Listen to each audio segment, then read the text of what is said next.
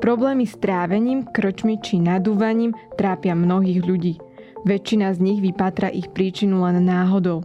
Výnikom môžu byť rôzne intolerancie aj alergie. Lekári však hovoria, že často trvá roky, kým sa pacienti dostanú do gastroenterologickej ambulancie. Národný portál zdravia dokonca uvádza, že diagnostikovanie celiakie trvá priemerne 13 rokov. Moje meno je Denisa Koleničová a počúvate Vizitu, týždenný podcast denníka Sme o zdraví. Tento týždeň sa budem s lekárom a autorom knihy Medicína výživy Borisom Bajerom rozprávať o tom, aký je rozdiel medzi intoleranciou a alergiou, čo sa deje v našom tele, keď trpíme intoleranciou na histamín, laktózu alebo lepok, aký je medzi nimi rozdiel a ako prebieha ich diagnostika.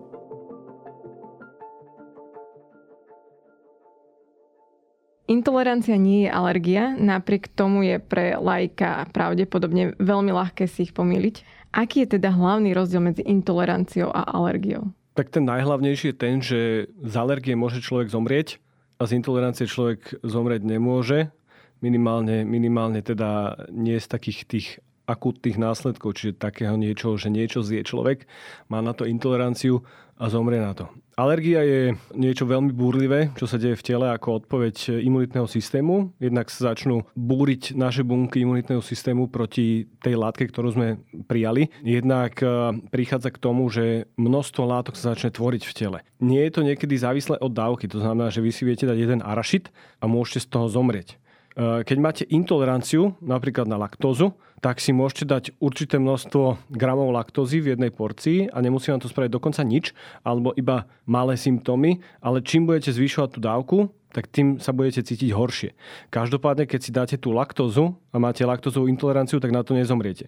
Samozrejme, z dlhodobého hľadiska, ak by ste neodržali dietu pri určitých intoleranciách, tak môžu nastať stavy v tele, ktoré môžu vážne poškodiť zdravie a spôsobiť úmrtie, ale nie je to priamo z tej alergie, z tej alergickej reakcie, ako je pri tých alergiách. To je inak zaujímavé a hlavne by ma nenapadlo, že už jeden arašid môže spôsobiť takú, keď je človek alergický, že môže spôsobiť takú enormnú reakciu, že môže skončiť v nemocnici. Zoberte si, že jedna včelička mala, keď, keď pichne niekoho, kto je, kto je na to senzitívny a má alergiu, tak, tak môže e, spraviť to, že v priebehu 5 minút ten človek nevie dýchať a jedine otvorením tých dýchacích ciest sa ho podarí zachrániť. Alebo pichnutím e, pera adrenalinového. Ja som si e, dohľadávala nejaké základné prejavy histaminovej intolerancie, pretože ja som z tých šťastných ľudí, ktorí nemajú žiadne intolerancie ani alergie. Viete, že existuje iba zle vyšetrený pacient. Myslíte, že ich mám, len o tom neviem? Je to srandujem. Ale práve preto ma, sa mi veľmi páčila táto vaša definícia, že už pri alergiách, pri malom množstve môže človek zomrieť, pretože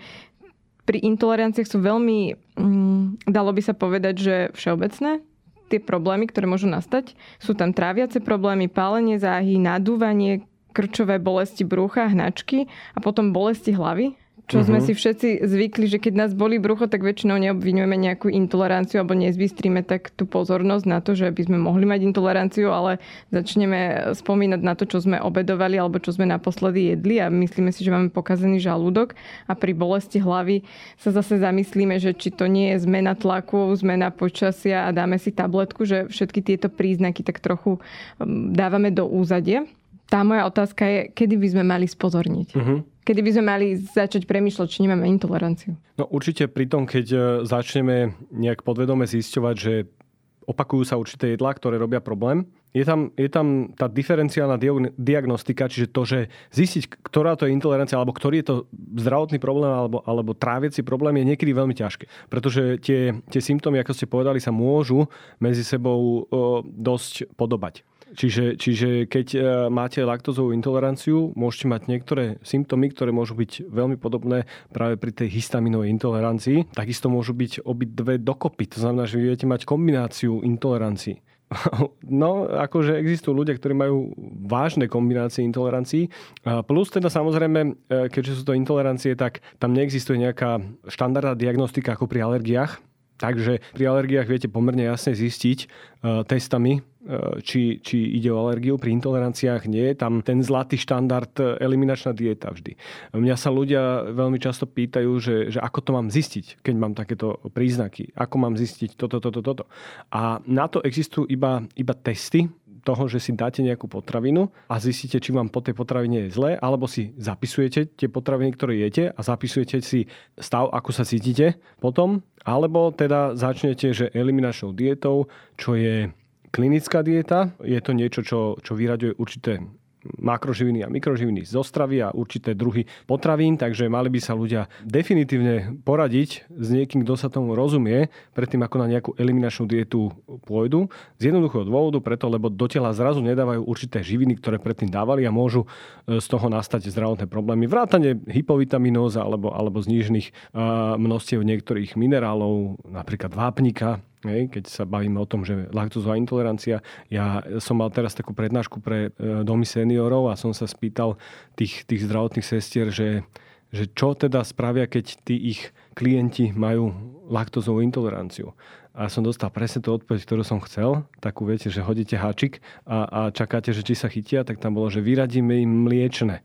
A ja som povedal, že to vôbec nie je pravda, pretože keď im vyradíte mliečne, tak im vyradíte určité spektrum potravín, ktoré majú dôležité benefity pre telo napríklad tých seniorov, čiže bielkoviny, vápnik, probiotika a teda. Čiže vy hľadáte iba bezlaktózové veci v tej strave, čo sa dá veľmi ľahko.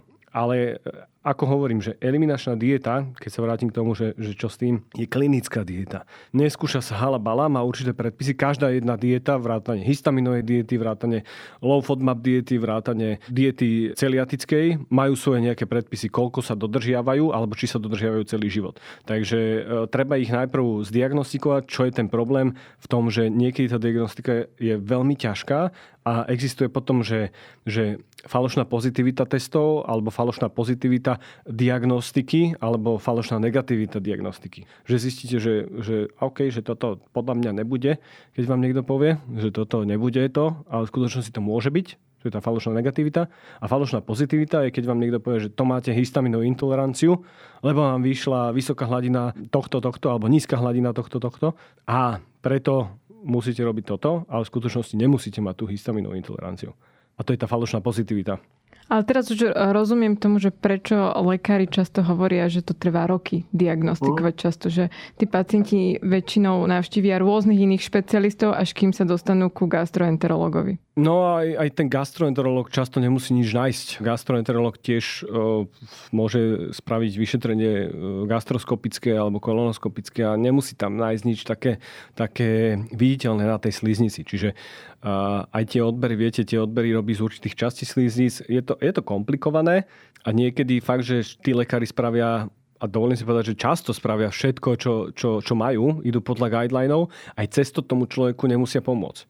Ja by som sa ešte vrátila k tým príznakom. Mnohí moji známi trpeli alebo trpia histaminovou intoleranciou a ja si naozaj pamätám, že ešte pred 5, možno 10 rokmi, keď e, prišli s lekárom s tým, že majú rôzne tráviace problémy a začalo sa postupne hovoriť o histaminovej intolerancii, tak boli aj skupiny ľudí, alebo teda odborníkov, ktorí hovorili, že to je akýsi mýtus a, vy, a vymyslená diagnoza, že to je viacej v hlavách tých ľudí, než v skutočnosti nejaký zdravotný problém. Vieme už dnes, že čo napríklad na tej molekulárnej úrovni, alebo čo sa deje v našom tele, keď máme histaminovú intoleranciu? Šťastie je pravda to, že to môže byť v hlave, pretože stres môže výrazne zvýšiť vyplávanie histamínu v tele, takže veľmi často funguje práve pri prístupe v životospráve ľuďom, ktorí majú problém s histamínom, alebo teda, že, že majú tie všetky tie, tie symptómy histaminovej intolerancie, keď začnú pracovať na svojej psychike, a na znášaní e, a riešení stresov. Je to naozaj také, že...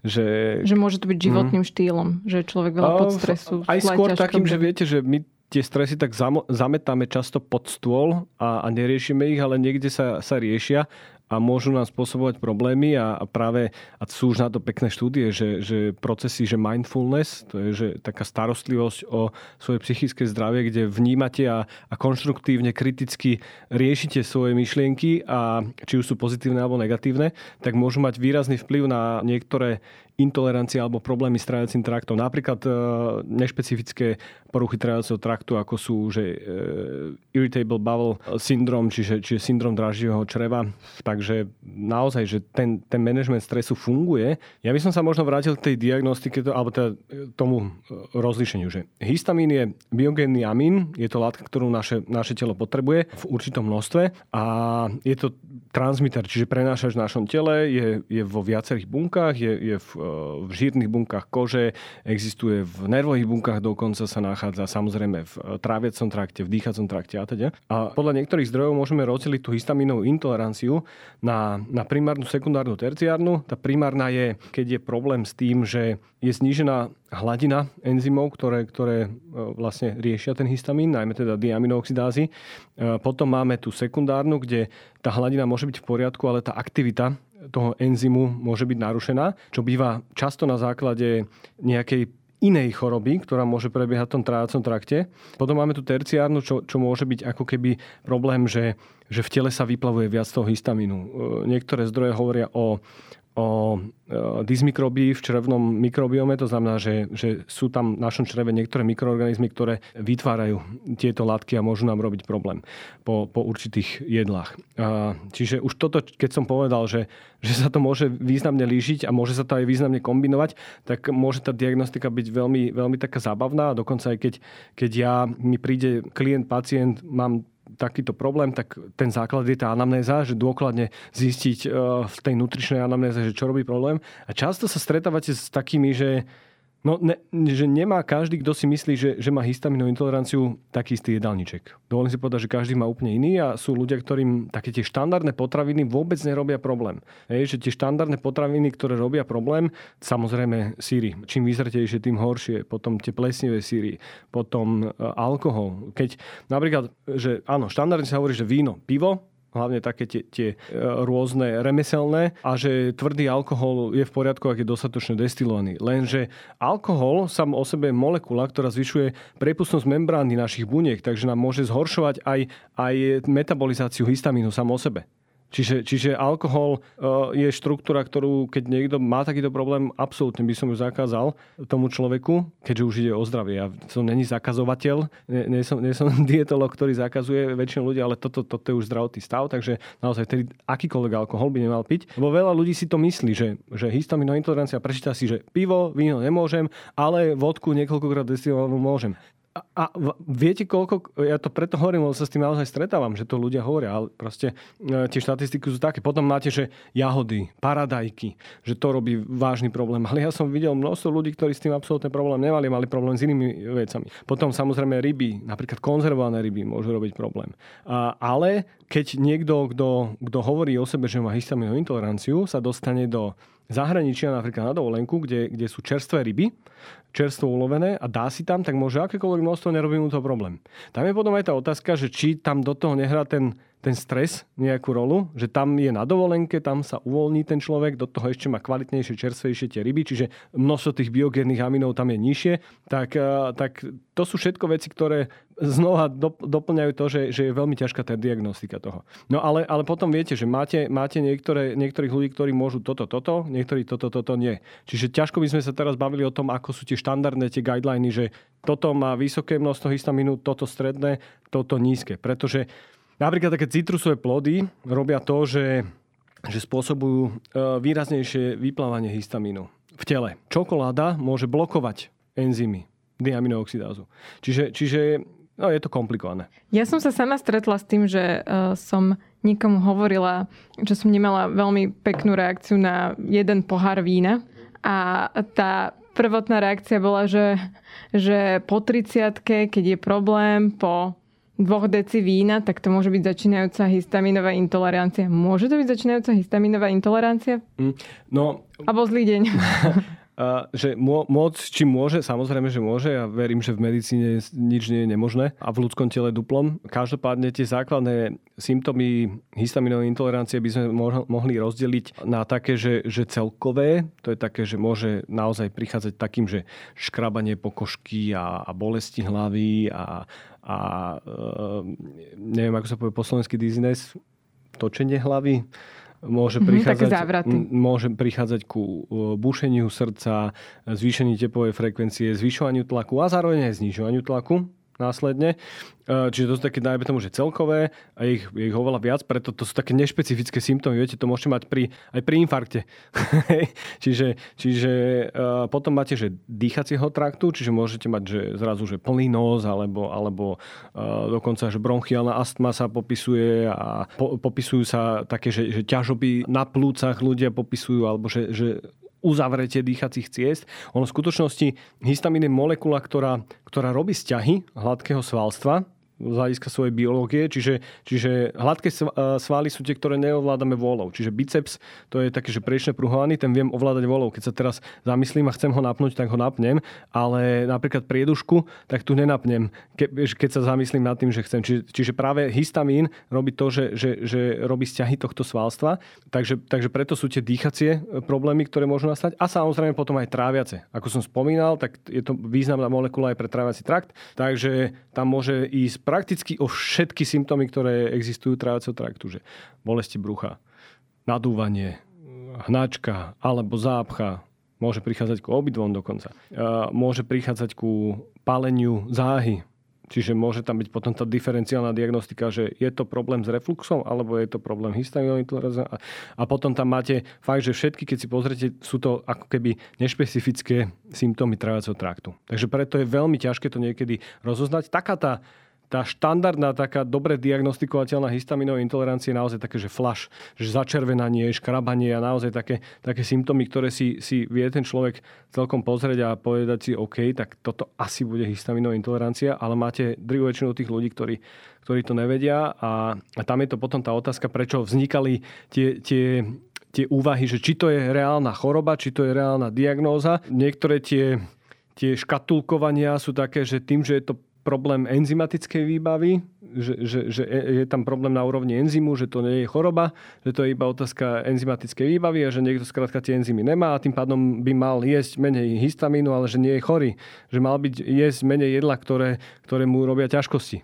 Hej? A, čiže každopádne, čo by som možno povedal ešte, a, a je to veľmi dôležité, že tá diagnostika sa často robí na základe krvných výsledkov hladín diaminoxidázy, DAO.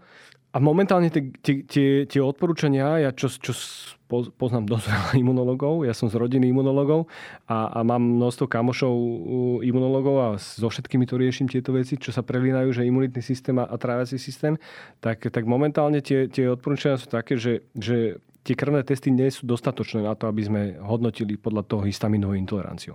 A veľa ľudí príde naozaj, že pozrite sa, toto sú krvné testy, podľa toho to mám histamínovú intoleranciu. Ale, ale to nie Takže je ani krvný test nemusí tak. zaručiť, že mám histamínovú intoleranciu. Spomínali ste mnohé potraviny, ktoré môžu vyvolávať histamín, alebo ktoré súvisia s histamínovou intoleranciou. Ak má niekto naozaj silnú histamínovú intoleranciu, ako môže žiť, keď vyraďuje toľko potravín? To je prvá otázka. A druhá otázka, ktorá ma pritom napadá, dá sa dostať do stavu, že ten človek naozaj časom bude môcť znovu jesť tie potraviny, mm-hmm. alebo ich raz vylúči a už kvôli tej diagnóze ich nikdy nebude môcť jesť. Určite, môže sa to stať a, a to je práve s tým späté, že, že môže to byť na podklade iného nejakého zápalu v trajacom trakte a keď sa ten vyrieši a keď sa ten vylieči, tak zrazu tá, tá výbava, aby to telo vedelo riešiť, ten histamín môže byť v poriadku a ten, ten človek môže zrazu jesť jedla, ktoré predtým nemohol. Tá histamínová dieta je, je eliminačná dieta, ktorá eliminuje všetky tie veci, ktoré som povedal, je tam, je tam veľa toho, sú tam orechy, strúkoviny, je avokádo, uh, naozaj že, že veľa potravín, ktoré, ale drží to iba 2 až 4 týždne takto striktne a potom postupne pridáva určité druhy tých potravín. A zapisuje si, čo mu robilo problém, či mu to robilo problém.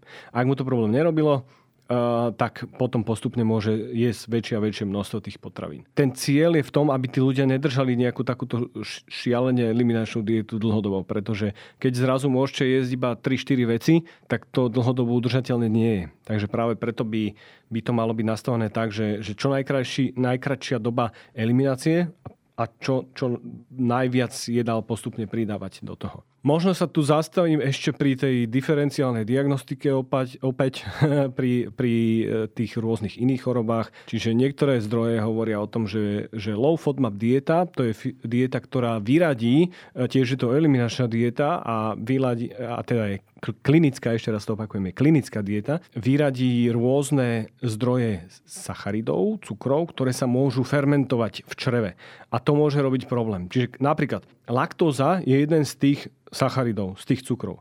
Low FODMAP znamená, že, že e, low FODMAP diet znamená dieta, ktorá je založená na low, čiže malom množstve fermentovateľných F, O sú oligosacharidy, D sú disacharidy, F, O, D, M sú monosacharidy, M, A je akože end, a P sú polioly, čo sú, čo sú alkoholové cukre. Z tých oligosacharidov tam môžu byť niektoré na báze fruktózy, a niektoré na báze galaktózy. Na báze galaktózy sú najmä v, v strukovinách, na báze fruktózy môžu byť, uh, teda fruktóza, galaktóza môžu byť, že aj cesnak, cibula, nechcem, nechcem to možno tak, že, že aby, som, aby som nerozprával 20 minút o tejto diete, ale každopádne e, vylúčujú sa tieto všetky potraviny. V disacharidoch sú to najmä, e, najmä laktóza.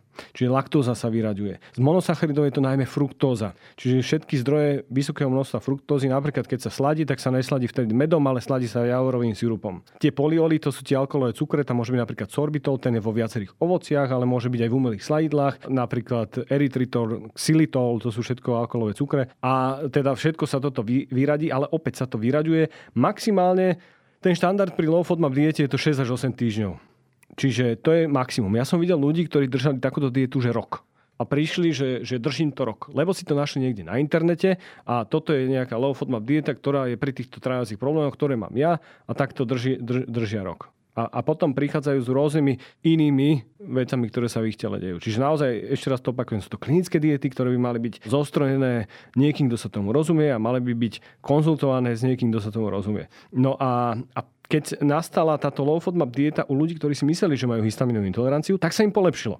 A vtedy si dovolím povedať, že sa nejednalo o histaminovú intoleranciu, alebo sa mohlo jednať o nejakú sekundárnu histaminovú intoleranciu na báze nejakého iného ochorenia v menšom množstve, čiže, čiže a, a, a keď sa vyriešilo to predtým, tak zrazu sa to zlepšilo. No znie to dosť zamotane. Áno, no akože, akože naozaj to nie je Bolo by to fajn, kebyže vieme pri intoleranciách povedať to, to isté, čo pri alergiách, že to vieme zdiagnostikovať takto, nech sa páči, tu máte, pozrite sa, tu je dôkaz, toto nemôžete jesť buď celý život, alebo z toho môžete vyrásť, lebo z niektorých alergií deti môžu vyrásť, z niektorých sa nevyrastá, niektoré prebiehajú burlivejšie, hej, ale tak, akože tie alergie sú pomerne jednoduchšie ako tie intolerancie.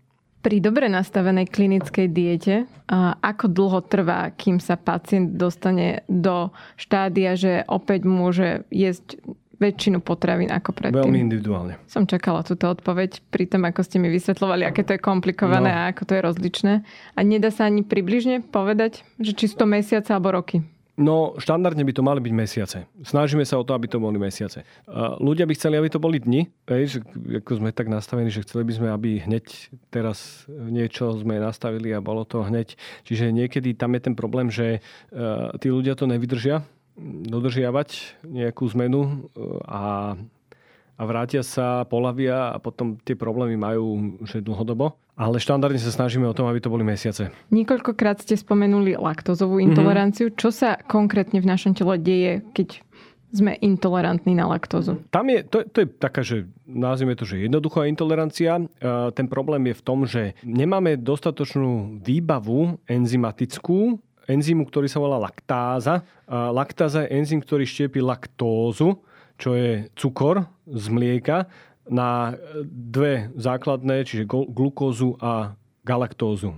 A keď to rozštiepi, tak je to v poriadku. Keď to nerozštiepi, tak tá laktóza sa dostáva hlboko do čreva, kde potom tie baktérie to začnú papať a začnú robiť tie symptómy, ktoré vznikajú pri laktózovej intolerancie. Čiže naozaj taká, že, že prudká hnačka, prudké bolesti brúcha. Ľudia väčšinou vedia, keď, keď že OK, toto malo laktózu tí, čo majú laktózovú intoleranciu. Keď si niečo také dajú. Opäť tá laktózová intolerancia môže byť, že primárna, sekundárna. Tá primárna je nejaký, dajme tomu, že vrodený alebo, alebo postupom veku získaný deficit tej laktázy. Existujú na svete populácie ľudí, ktorí majú že lak- laktázovú persistenciu, že dlhodobo aj do vysokého veku vedia bez problémov jesť a štiepiť tie, tie, tie mliečne cukre. Čiže mliečne potraviny môžu mať dlhodobo v svojej strave. Sú to najmä severské krajiny, napríklad Island, alebo, alebo niektoré krajiny v Afrike, kde to bol ako keby, že mliečne potraviny boli jeden z mála až jediný e, zdroj energie pre nich. Tak, aby prežili, tak sa im enzymatická výbava e, na to adaptovala. Sú krajiny, kde laktóza v strave nie je. To, napríklad Ázia. Hej, čiže, čiže tá, to sa volá, že hypolaktázia, keď majú znižené množstvo laktázy a práve tá Ázia tam nie je len tak, pretože v Ázii sú niektoré, niektoré e, časti krajín, kde to je takmer 100% že ľudia nevedia, že majú takmer 100% intoleranciu na laktózu. A samozrejme Južná Amerika a teda, a teda, ale, ale čiže toto je tá primárna, že môže, môže byť niečo dedičné, niečo zdedíme, niečo z hľadiska, z hľadiska toho, tej našej výbavy. Postupom veku sa to trošku zhoršuje u u Európanov určite. Čiže, čiže... čiže napriek tomu, že máme ten uh-huh. enzym a dokáže to štiepiť, my tú, tú svoju aktivitu, tá jeho aktivita sa môže znižovať s vekom. Tak, čiže, čiže tá, tá laktózová intolerancia často postupne, e, postupne prebieha v, vo vekoch, že 50, 60, 70, 80 rokov, keď už ten, ten človek si povie, a už, keď, ak som mohol kedy si dať to mlieko do kavy, teraz si ho nemôžem. Na rozdiel od toho tá, tá histaminová intolerancia, to sme možno nepovedali, že ňou trpí zhruba 1% populácie, čo je zhruba takisto ako celiakia, a zhruba 80% je sú hlavne ženy, nie tých 80, ale 80%, že hlavne ženy, hlavne stredného veku. Tá laktózová intolerancia samozrejme môže byť aj v nižšom veku a, a tam sa bavíme o tom, že buď teda tá genetická výbava toho človeka nie je úplne optimálna a, a skrátka nemá dostatočnú výbavu e, enzymatickú, alebo môže byť na základe iného ochorenia. Napríklad veľmi často sa stretávam, keď, keď si robím anamnézu so svojím klientom, že mi povie, že mám, lakto, mám histaminovú intoleranciu a mám laktózovú intoleranciu. A, a často sa potom stane, že keď keď e, mu funguje tá eliminačná dieta na, na histamín, tak e, potom zrazu povie, že ja zrazu už môžem tie mliečne potraviny jesť. A vtedy je, je dosť možné, a nemáme o tom žiadne zdroje, čiže ja hovorím teraz naozaj, že, že to nie je žiadna sil, silná štúdia, na to je nejaká empíria, a, že, že, že pravdepodobne na, na, na základe toho zápalu, ktorý vznikol tým, tým iným ochorením, tak to množstvo tej laktázy, či toho enzymu, že, že nebolo dostatočné. Čiže tá laktózová intolerancia je podľa mňa pomerne jednoduchá záležitosť. Niektoré zdroje hovoria o tom, že, že laktózy človek môže zjesť denne až do 18 gramov, aj keď má že, že najhoršiu výbavu. Otázka je, čo je 18 gramov? No, keď Aby sme si to na nejaký hej, konkrétny jasne. produkt predstavili. máte jogurt, ktorý má 5 gramov uh, sacharidov na 100 gramov a drvia väčšina z toho bude laktóza. 100, na 100 gramov. Čiže taký normálny malý kelímok 150 gramov, tu máte nejakých 7,5 gramov. A že na jednu porciu, že okolo dajme tomu, že 12 gramov, keď to uzavrieme, že 12 gramov, že by mali odto, odtolerovať. Ale v praxi sa s tým niekedy nestretávame. Niektorí ľudia vedia e, navnímať cez tvoj trájací trakt e, aj štipku laktózy že, že trošku mlieka v polievke. Čiže zase niektorí, keď si dajú kyslomliečné výrobky, tak sú v poriadku a vedia to odtolerovať. Keď si dajú nekyslomliečné, čiže si dajú napríklad mlieko, tak e, to má že 5 gramov laktózy a že, že bum, hotovo. A, a tí, ktorí si dajú jogurt 100 gramov, takže že to je v poriadku.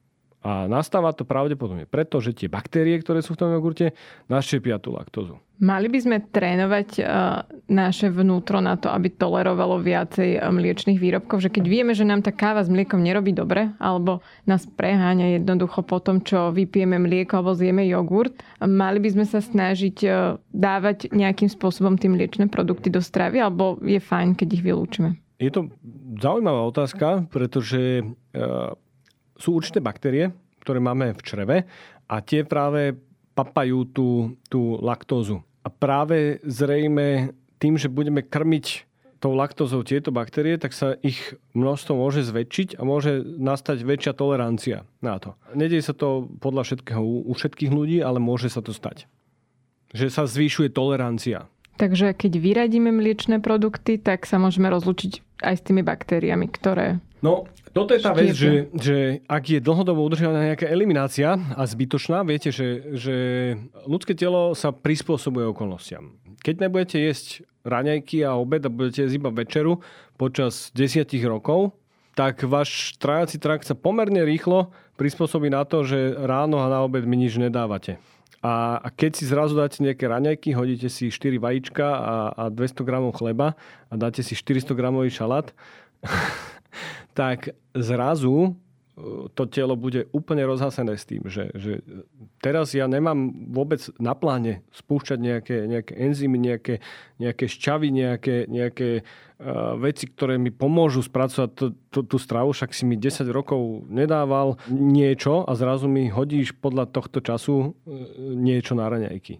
A to sa deje aj s enzymami, že keď, keď dlhodobo napríklad nebudem jesť tú laktózu, tak sa môže stať, že, že ten enzym mi zlenivie a zrazu môžem stratiť tú, tú toleranciu, ktorú som mal za normálnych okolností, iba preto, že som sa rozhodol jesť bezlaktózové. A to, to, preto apelujem stále na to, že sú to klinické diety, že ľudia ne, nepočúvajte, nečítajte všelijaké wow články z magazínov, takáto dieta, takáto dieta, kde sa vylučujú veci halabala bez, bez zmyslu a, a potom môžu nastať problémy. Zhruba 20% ľudí sa, sa E, vyhýba laktóze, alebo teda, že e, alebo obmedzuje mliečne výrobky. To je tiež empíria alebo nejaká štatistika? Toto je štatistika. Keď poviete, že zhruba 20%. Nie, toto je štatistika. Tak isto ceca, no o niečo menej je to, že, že lepku sa vyhýbajú ľudia, ale napríklad e, celiakiu má 1% populácie cca.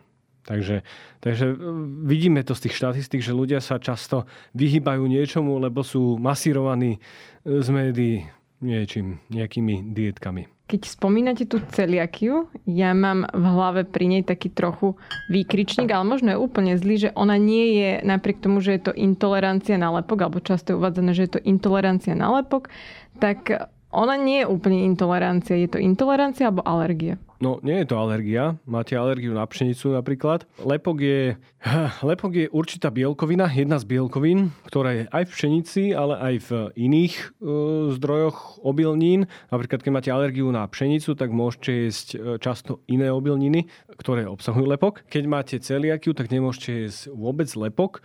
Ten je vo viacerých, e, viacerých obilninách. Celiakia je celotelové ochorenie, na rozdiel od niektorých iných takých, že nazvime to ľahších intolerancií, kedy môže prichádzať k problémom z, jednak, že, že sa volá, že malabsorpcia toto, to je, že znížené vstrebávanie živín, niekedy aj všetkých živín, môže prichádzať ku problémom s črevnou mikrobiotou, ktorú som už spomínal, môže prichádzať problémom s klbami, s kostiami, rednutie kostí, klbné problémy, môže, môže nastať zvýšená lámavosť kostí a môže sa prejaviť aj na koži, môže sa prejavovať prakticky celotelo. Čiže preto hovorím, že je to celotelové ochorenie. Toto je ochorenie, ktoré sa nedá liečiť tak, že, že postupne budem pridávať lepok. To znamená, že keď má niekto celiakiu, tak musí celoživotne dodržiavať bezlepkovú striktne bezlepkovú dietu. Lebo veľakrát sa stretám s tým, že, že niektorí ľudia majú celiakiu aj diagnostikovanú. To sa dá pomerne ľahko diagnostikovať práve kombináciou e, protilátok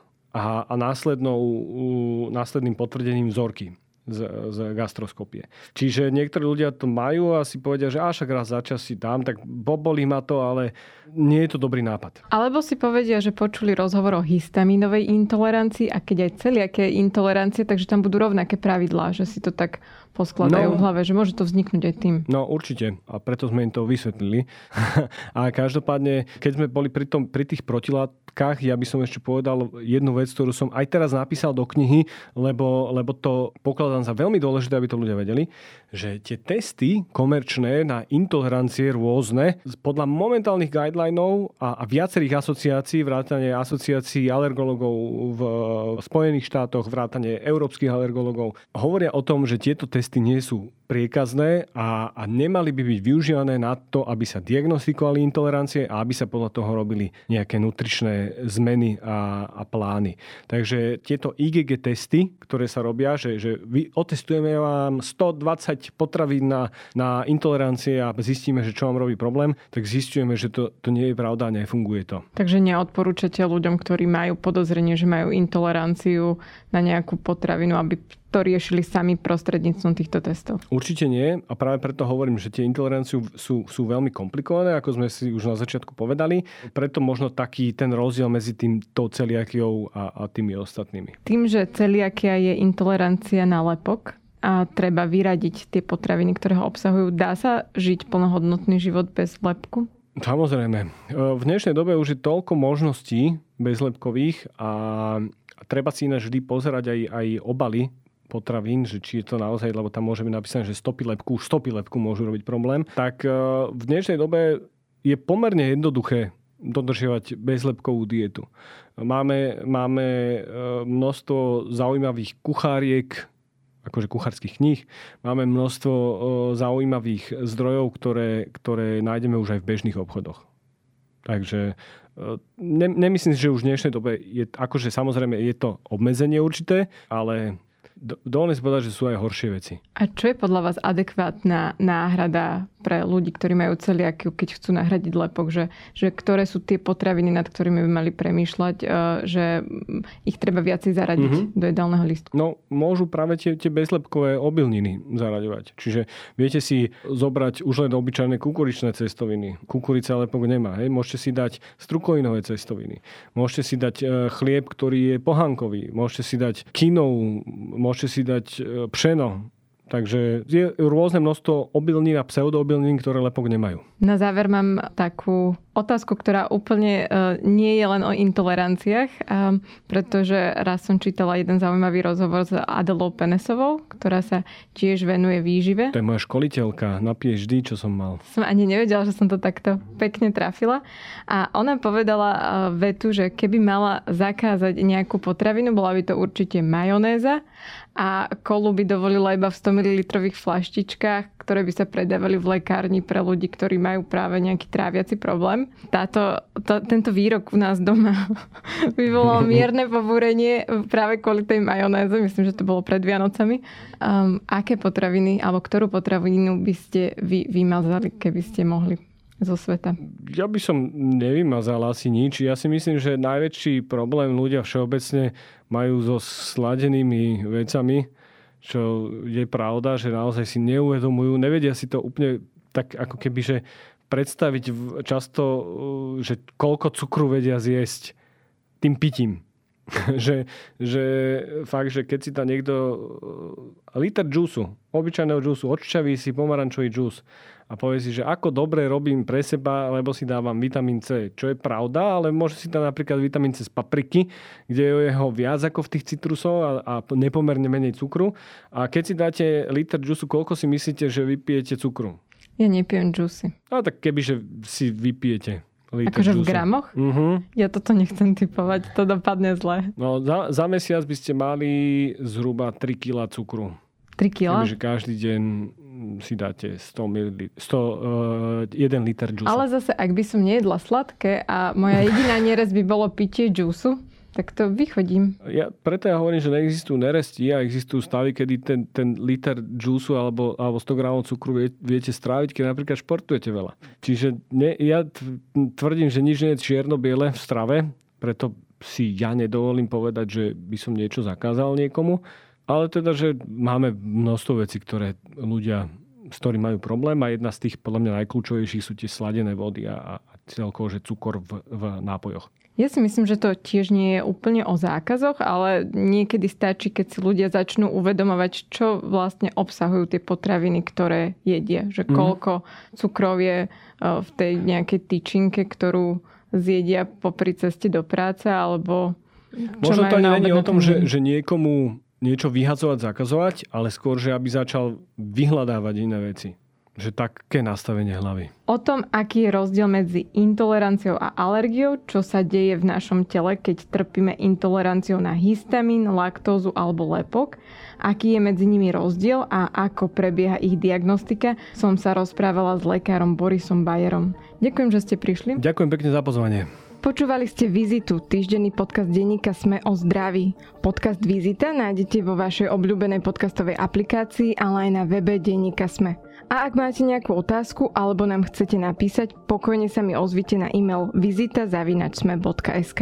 Ja som Denisa Koleničová a na výrobe tohto dielu som spolupracovala s Viktorom Hlavatovičom. Počujeme sa znovu v útorok.